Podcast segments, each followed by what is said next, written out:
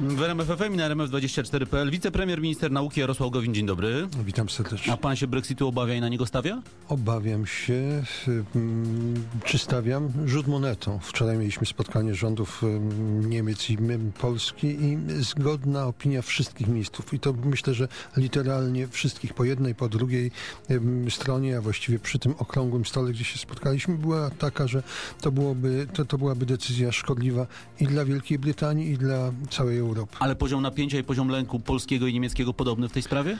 No ja nawet nie wiem, czy niemieckiego nie, nie większy, chociaż Bo z drugiej strony dla Niemców no, mo- mogłoby to być tak, no, że ukształtowałoby absolutnie hegemonistyczną ich pozycję w Europie. Nikt nie wie, co wyłoniłoby się z e, Unii Europejskiej w, dzień po ewentualnym Brexicie. I oczywiście pozycja Niemiec w Europie e, zdecydowanie by wzrosła, ale jak to wszystko odbiłoby się na światowej gospodarce, już zwłaszcza na poziomie życia w Unii Europejskiej, czy Unia Europejska jako instytucja przetrwałaby, to są wszystko wielkie znaki zapytania. Czy wicepremier y, brał udział w podejmowaniu decyzji o wysłaniu polskich wojsk na Bliski Wschód? E, W tej chwili procedura jest e, inna. W tej chwili pan prezydent podejmuje decyzję na wniosek e, premier, pani premier i ministra obrony Ale narodowej. była na ten temat jakaś dyskusja podczas posiedzenia nie, rządu? Nie było i, w, I nie dziwi to uważam, pana? że Uważam, że wokół tego em, typu decyzji powinno być e, możliwie jak najwięcej em, milczenia, wtedy kiedy ta decyzja jest podejmowana.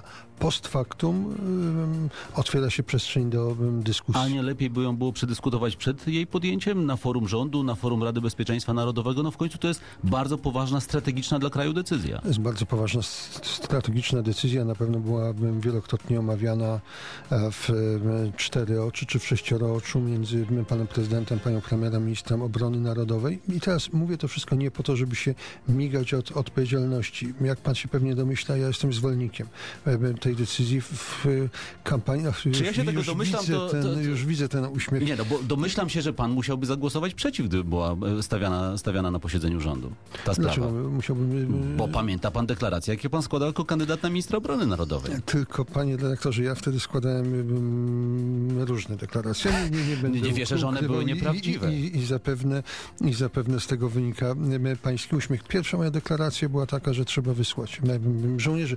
Ym, W tym studiu mówił pan, żeby pan otwarcie. wysłał, ale nie jako kandydat na Tak, ministra tak, obrony. To, to, to prawda, kiedy zostałem kandydatem na ministra e, obrony, to sztab wyborczy zwrócił mi uwagę, że e, powinienem formułować opinie bardziej powściągliwe. To też je i e, formułowałem. I czym ale- prędzej powiedział pan wtedy zdecydowanie nie mam planu wysłania wojsk na Bliski Wschód, to jest dzisiaj arena ge- starcia dwóch mocarstw USA i Rosji bez udziału wojsk NATO.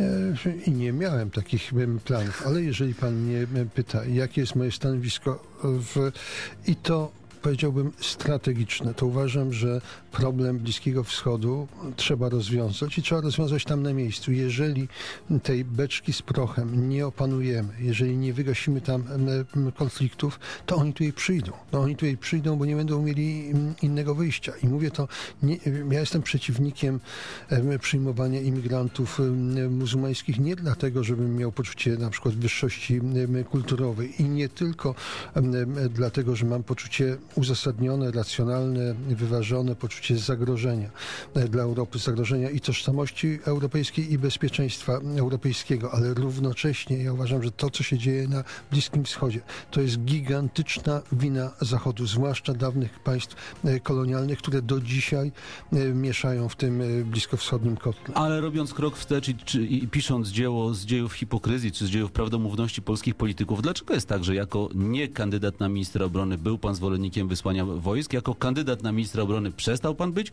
i dzisiaj jako wicepremier znów pan jest? Pan y, nazywa to y, hipokryzją, a ja bym to nazwał raczej i to bez y, ironii, raczej wyważeniem. Co innego, co innego może powiedzieć prywatny, w cudzysłowie, kandydat na posła, i tu, tu mogłem mówić y, swoim y, językiem. Co innego, gdy jest się kandydatem, bardzo y, prawdopodobnym kandydatem na ministra obrony narodowej. Tutaj trzeba już kierować się polską racją stanu. No ale potem, mi- ale, dlatego, potem, ale potem ktoś zostaje ministrem i te wojska wysyła. Chociażby dlatego, że wypowiedzi kandydata na ministra obrony narodowej są bardzo uważnie analizowane na świecie, zarówno przez e, naszych politycznych partnerów, jak i na przykład przez terrorystów. Znaczy tak, tylko że wydaje mi się y, zadziwiające, że kandydat na ministra nie ogłasza tej decyzji, po czym ktoś zostaje ministrem i wysyła polskich żołnierzy na Bliski Wschód, tak jakby te deklaracje z kampanii wyborczej nie miały żadnego, znaczego, żadnego to znaczenia. Nie, nie, to nie jest tak, bo jeżeli pan sugeruje, że decyzja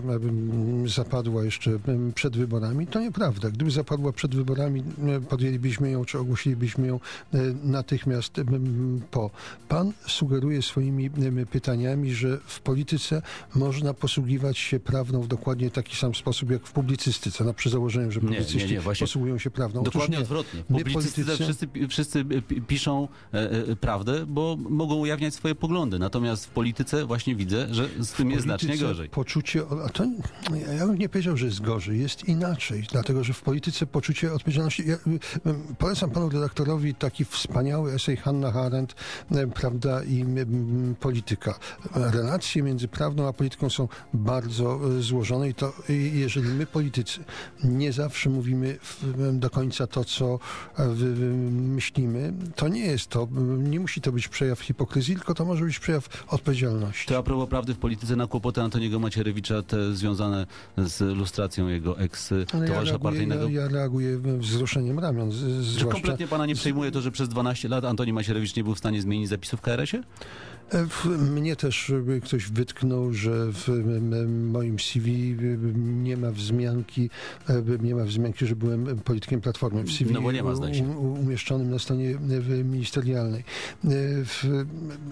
Tego typu rzeczy umykają uwadze polityków. Ja jestem przekonany, że dla Ale jak ktoś jest Antoniego tak czuły na Macierewicza... tle spraw lustracyjnych, powinien jestem być bardziej uważny, Jestem pan. przekonany, że dla Antoniego Macierewicza współpraca z tym em, em, panem, którego IPN oskarżył o, o to, że jest kłamcą A lustracyjnym, została a sąd skazał, została zamknięta w dniu e, ogłoszenia zarzutów. I różne rzeczy można Antoniemu Macierewiczowi zarzucać, ale na pewno nie to, że jest w matni em, jakichś dawnych w esbeckich układów. Na, nie wiem, a jeszcze dodatkowego smaczku temu wszystkiemu nadaje e, fakt, że Antoni Macierewicz atakowany jest o to przez e, gazetę, e, która w swoich szeregach, w szeregach swojej redakcji długo miała i broniła nawet po ujawnieniu faktów e, TW Katmana.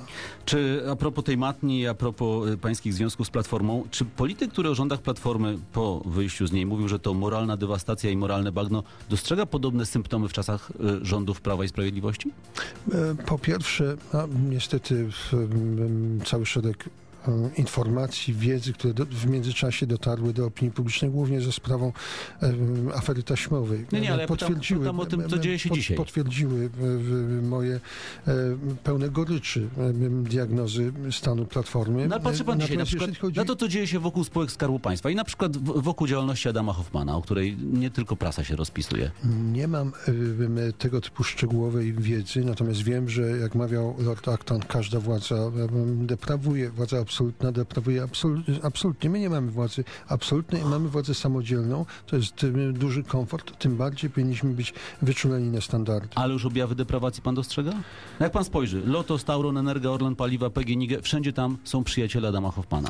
Uważa pan, że to się y, dzieje y, przypadkiem? Ja, ja takiej y, wiedzy y, nie mam. Nie no, panie Natomiast premierze, jestem- no, natomiast gazety o tym piszą nawet. no, to, To wicepremier powinien wiedzieć więcej, a nie mniej niż gazety. Gazety piszą różne rzeczy, które mają się do prawdy em, często dużo mniej niż to, co em, politycy mówią o swoich planach powyborczych. Natomiast uważam, że znając Mariusza Kamińskiego jestem przekonany, że wszystkie te spółki są pod e, bardzo uważną kontrolą ze strony CBA, a myślę, że te spółki strategiczne także pod kontrolą ABW. Jeżeli dzieje się tam A Adam coś niepokojącego, jeżeli dzieje się tam... Opieką Mariusza Kamińskiego? Nie, tego nie powiedziałem. Powiedziałem, że spółki są pod opieką.